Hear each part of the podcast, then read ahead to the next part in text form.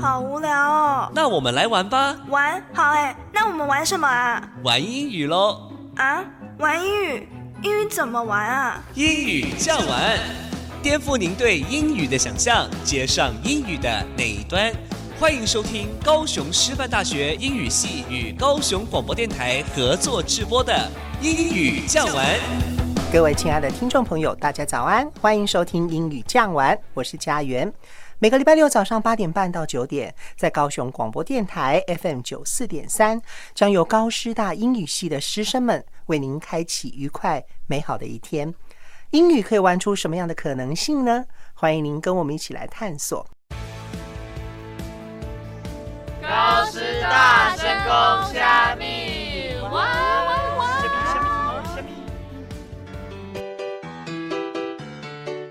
红星啊！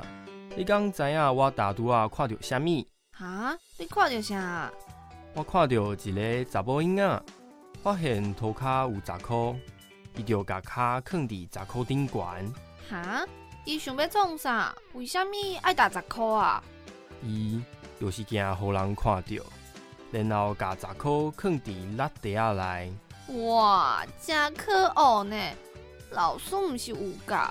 捡着钱就应该摕去互警察啊！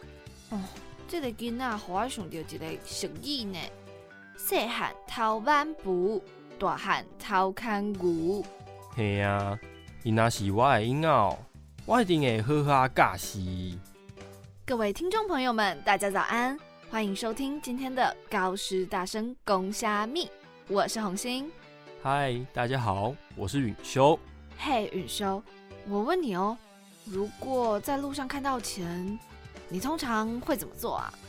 嗯，我通常会先注意周遭，看这钱是不是有人掉的。如果看起来失主不在，我会先收起来，之后再交到学校的失物招领。果然是拾金不昧的好宝宝哎！不过我很好奇，不管多少钱，你都会这么做吗？万一遇到的是五个蓝色小朋友呢？诶，钱比较多的话，我反而更会把它交出去诶。因为如果数字比较小的话，我的罪恶感也不会那么大。那你还算是有点良心诶。有句话说：“勿以恶小而为之，不以善小而不为。”好的习惯呢，就该从小地方开始保持，不然细汉偷板布，大汉偷看骨。小坏事做多了，就会在不知不觉中变成罄竹难书。没错，细汉偷斑布，大汉偷看骨，翻成英文就是 One's behavior as a child will be paralleled in adulthood. Behavior, B E H A V I O R, behavior 在这里指行为名词，parallel, P A R A L L E L，parallel 动词，表与什么相似？整句话直接翻成中文就是说，一个人小时候的行为会跟他长大后很像。You're right，小时候不学好啊，长大走歪掉，就容易成为社会问题，扩大社会的阴暗角落。在这里啊，我想补充 adulthood。A D U L T H O O D，adulthood 是指成人或者是成年时期，可以特别注意一下 hood 这个字尾，hood，H O O D，hood 是名词，表示时期啊性质，它通常会出现在和家属有关的字词里，代表某个时期或是某个身份必须背负的责任还有义务，例如。Motherhood, M O T H E R H O O D, motherhood 专指妈妈的这个身份。Livelihood, L I V E L I H O O D, livelihood 意思是指生计，代表所有和生活相关的事情啊，还有责任。还有啊，像是相对于 adulthood 成人时期的 childhood, C H I L D H O O D，childhood 则是指童年时期，而 parenthood，P A R E N T H O O D，Parenthood 则是指亲职或父母身份，这些都是跟字根 hood 有关的单字哦。没错，在人类的文化里呀，权利还有义务是相应的。所谓名正言顺，在其位而谋其职，每个人都尽到自己的本分，社会才能良好的运转，实现真正的安居乐业、国泰民安。Definitely，绝对是的。所以就更凸显良好教育的重要性。当我们从小就接受良好的教育，拥有好的言行举止，长大后就比较不会走偏，也能有避免后续的脱序行为。不过，如果是本性恶劣的话，那可就惨了，因为牛迁到北京还是牛啊。也是，正所谓江山易改，本性难移呀。我们刚刚都只有聊到我，换红心你来分享一下，如果是你捡到钱，你会怎么处理呀？竟然你都问了，那我就来分享一下我捡到钱的一个小故事吧。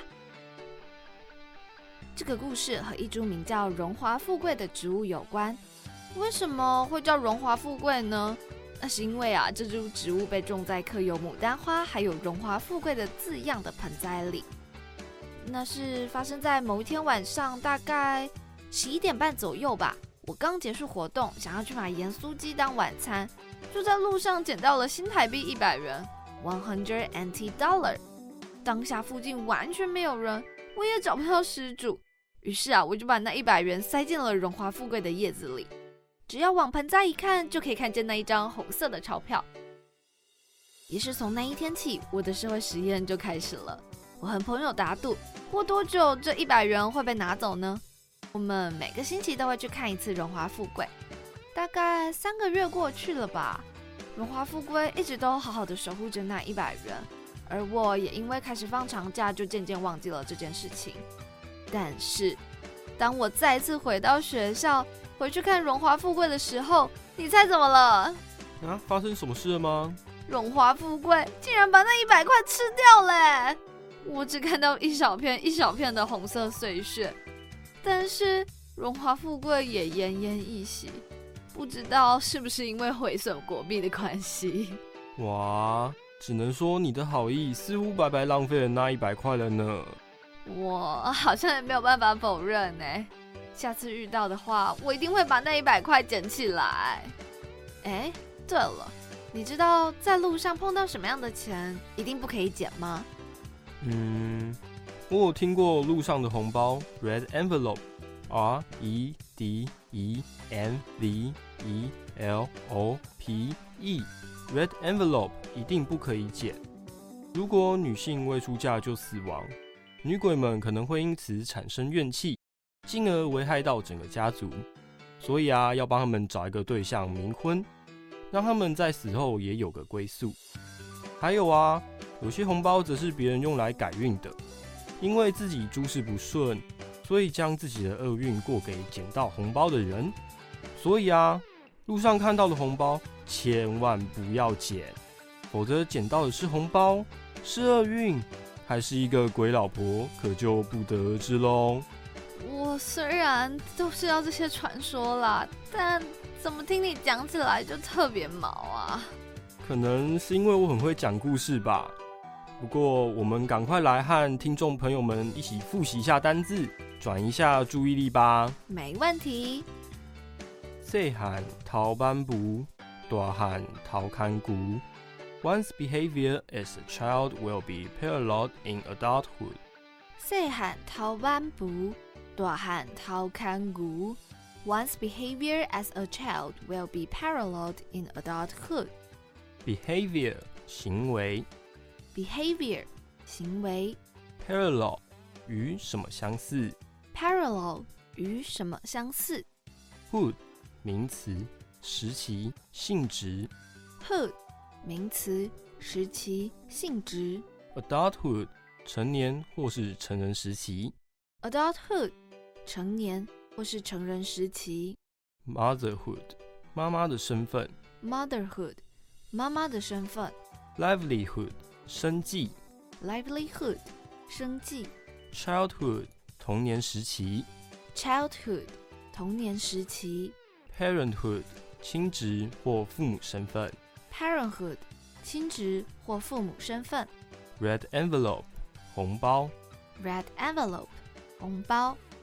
今天的高师大声公虾米在这边告一段落。进入下一个单元前，让我们来听一首由 Shana Peterson 所演唱的《Still You》。想知道更多的台湾民间故事吗？就千万别走开哦！我们等等冷稍微见啦。and sometimes longing for the past is the same as being stuck. I'm sorry to say, I'm sorry to say, the choice between two is easy to make and long overdue. He washed up with the waves that dragged you away. Yeah. What if we lost track of time?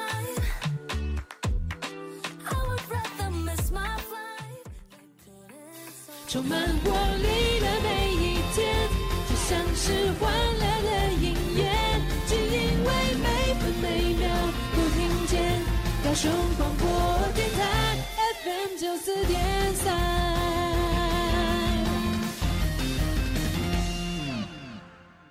各位亲爱的听众朋友，大家早安，欢迎收听英语讲完，我是佳媛。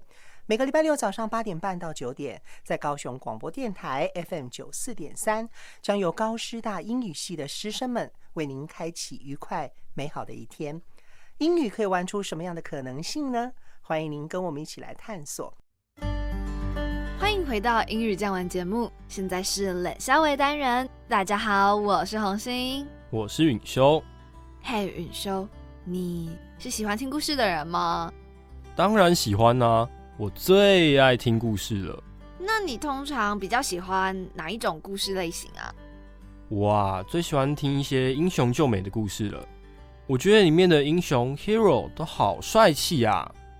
我觉得拥有 super power 超能力的人才是最帅气的啦。所以你喜欢有超能力元素 element 的故事喽？对啊，我最喜欢的超能力就是读心术，跟《暮光之城》里面的 Edward 一样。如果说人类可以拥有一种超能力，你最想要的是什么啊？嗯，我想要拥有心想事成的能力。哎，让你猜一猜。我现在最想要什么？你现在最想要听一个有超能力的故事？我读到了，立刻马上满足你。是什么？既然被你知道了，那就请你马上分享你的超能力的故事吧。你你 你这个接话也也太官方了吧？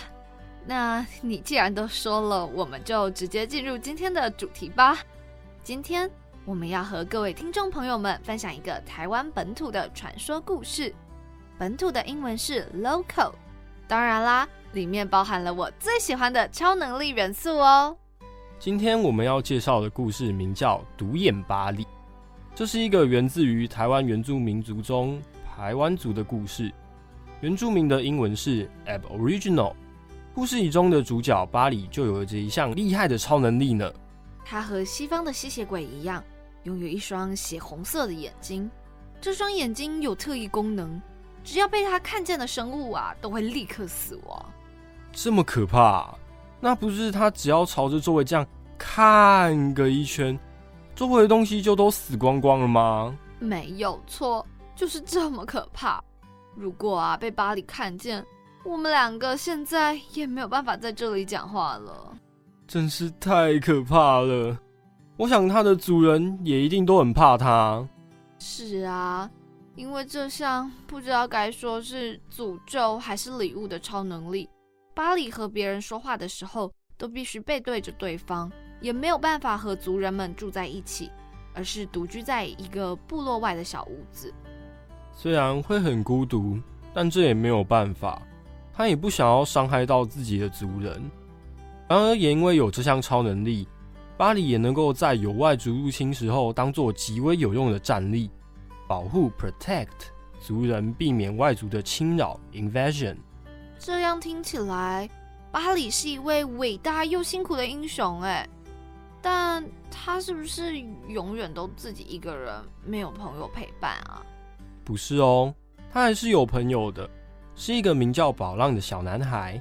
他看到没有人敢接近的巴里非常可怜，所以就决定当他的朋友。他帮巴里想到了一个方法，就是将竹子里的薄膜取出，贴在巴里的眼睛上，这样巴里就能够看到周遭的世界，而周围的东西也都不再受到死亡的威胁。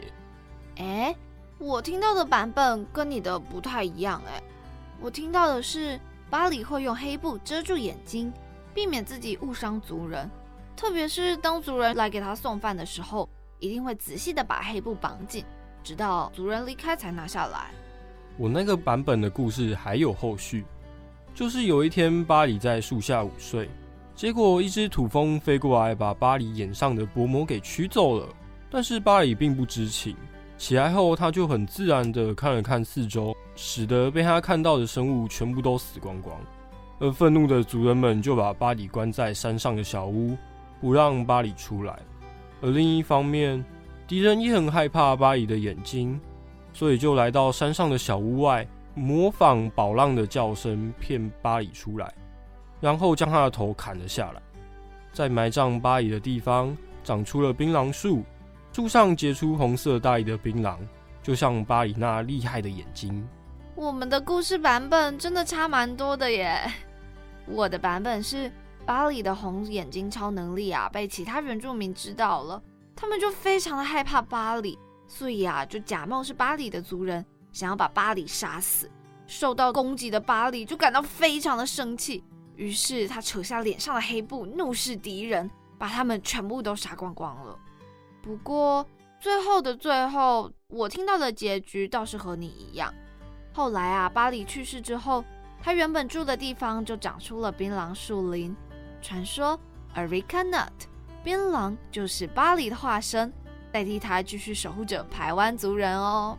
哎，我刚刚突然想到一个跟独眼巴黎有关的一个文化小知识，哎，哦，是什么啊？说来听听。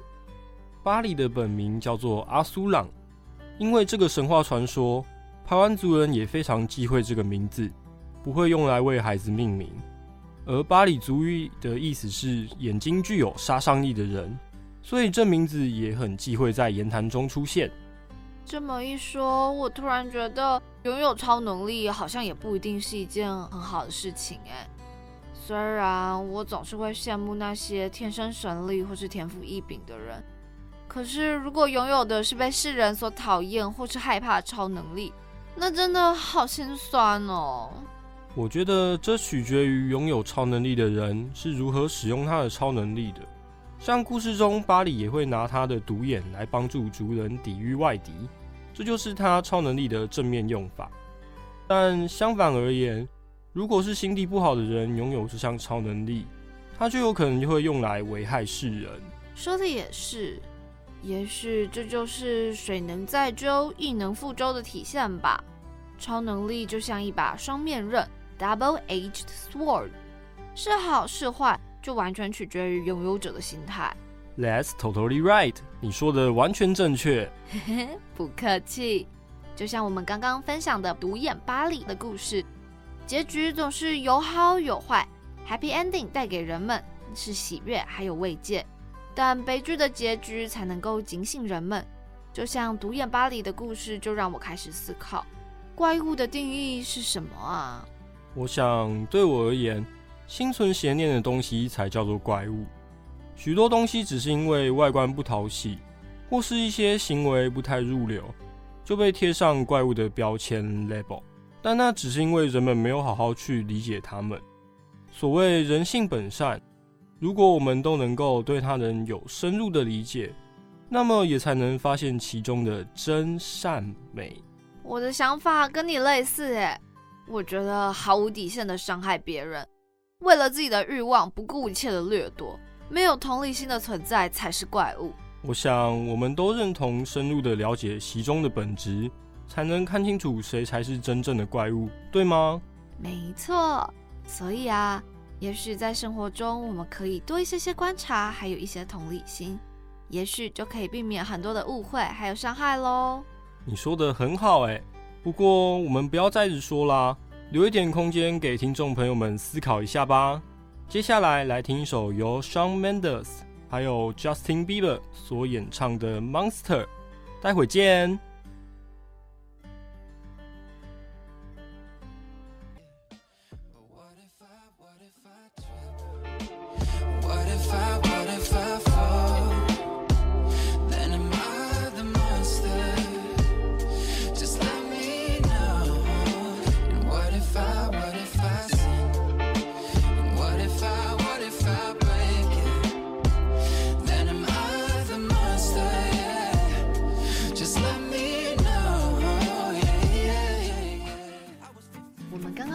到巴黎因为拥有一双可以杀人的眼睛而被当作是怪物，允修，你有没有想到哪个故事里的角色也是拥有一双可以杀人的眼睛啊？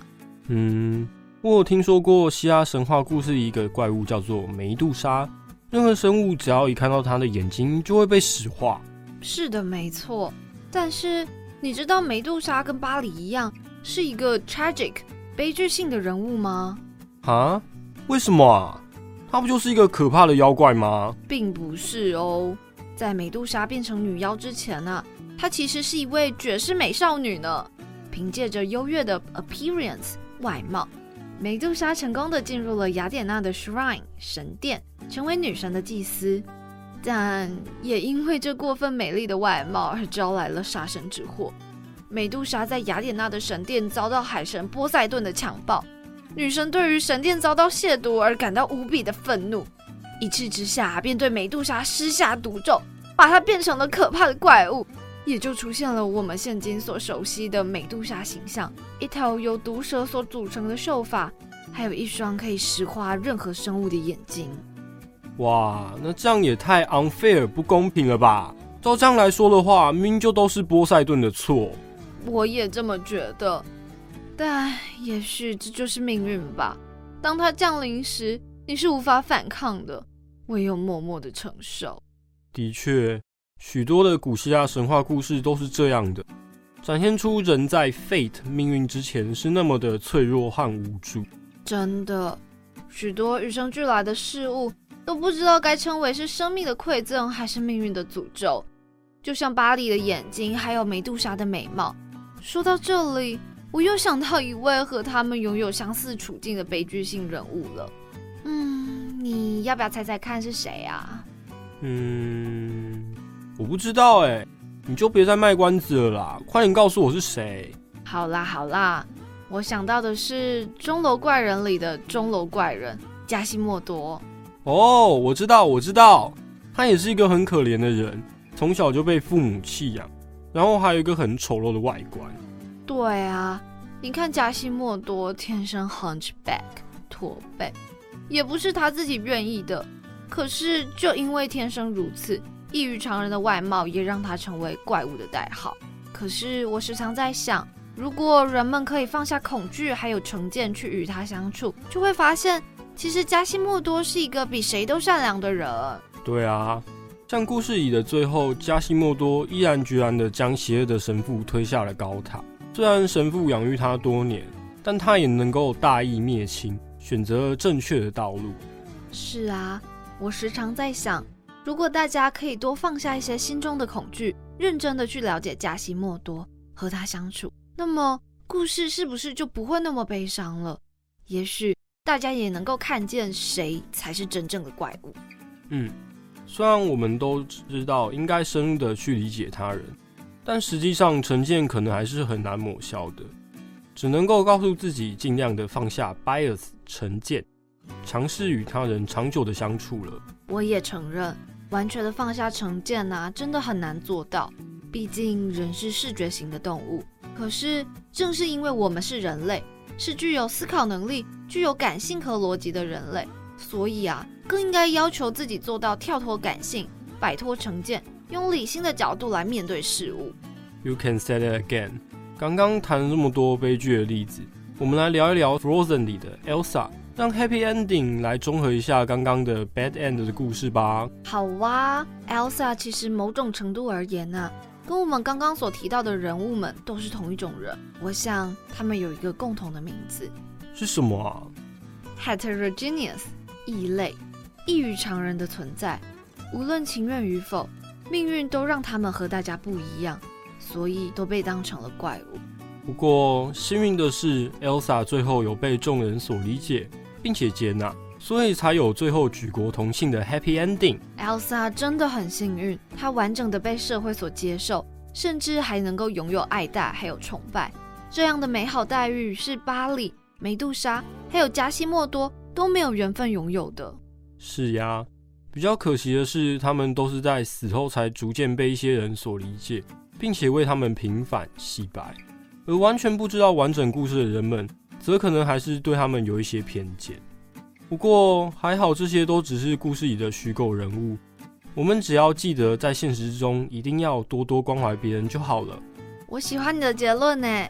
如果大家都可以多试出一些善意，世界真的会很美好的。最后，我想说，无论你天生是什么样子，是否和大家一样，你本身就是最值得被爱的样子。而无论外在的喜恶如何，我们都要比别人先开始爱自己哦。在今天公虾米的单元里，我们分享了实用俚语：细汉逃班不，大汉逃砍骨。One's behavior as a child will be paralleled in adulthood。在冷笑味的单元中，我们谈到排湾族神话独眼巴利，也尝试探讨何谓怪物的定义。也许异于常人外貌和形体，并不是构成怪物的必然要素，心地才是决定我们是谁的关键。希望各位听众朋友们和我们同样感受到属于这个故事的启发。如果对今天的节目内容有兴趣，想要跟我们聊聊，或者是想知道今天教的英文单字片语，都可以到 Facebook 粉丝专业，或是到 Instagram 搜寻英语酱玩，私讯我们你的想法。最后，在节目的尾声，送给大家一首《Show Yourself》from Frozen Two。英语酱玩每周六早上八点半在 FM 九四点三高雄广播电台，我们下次见，拜拜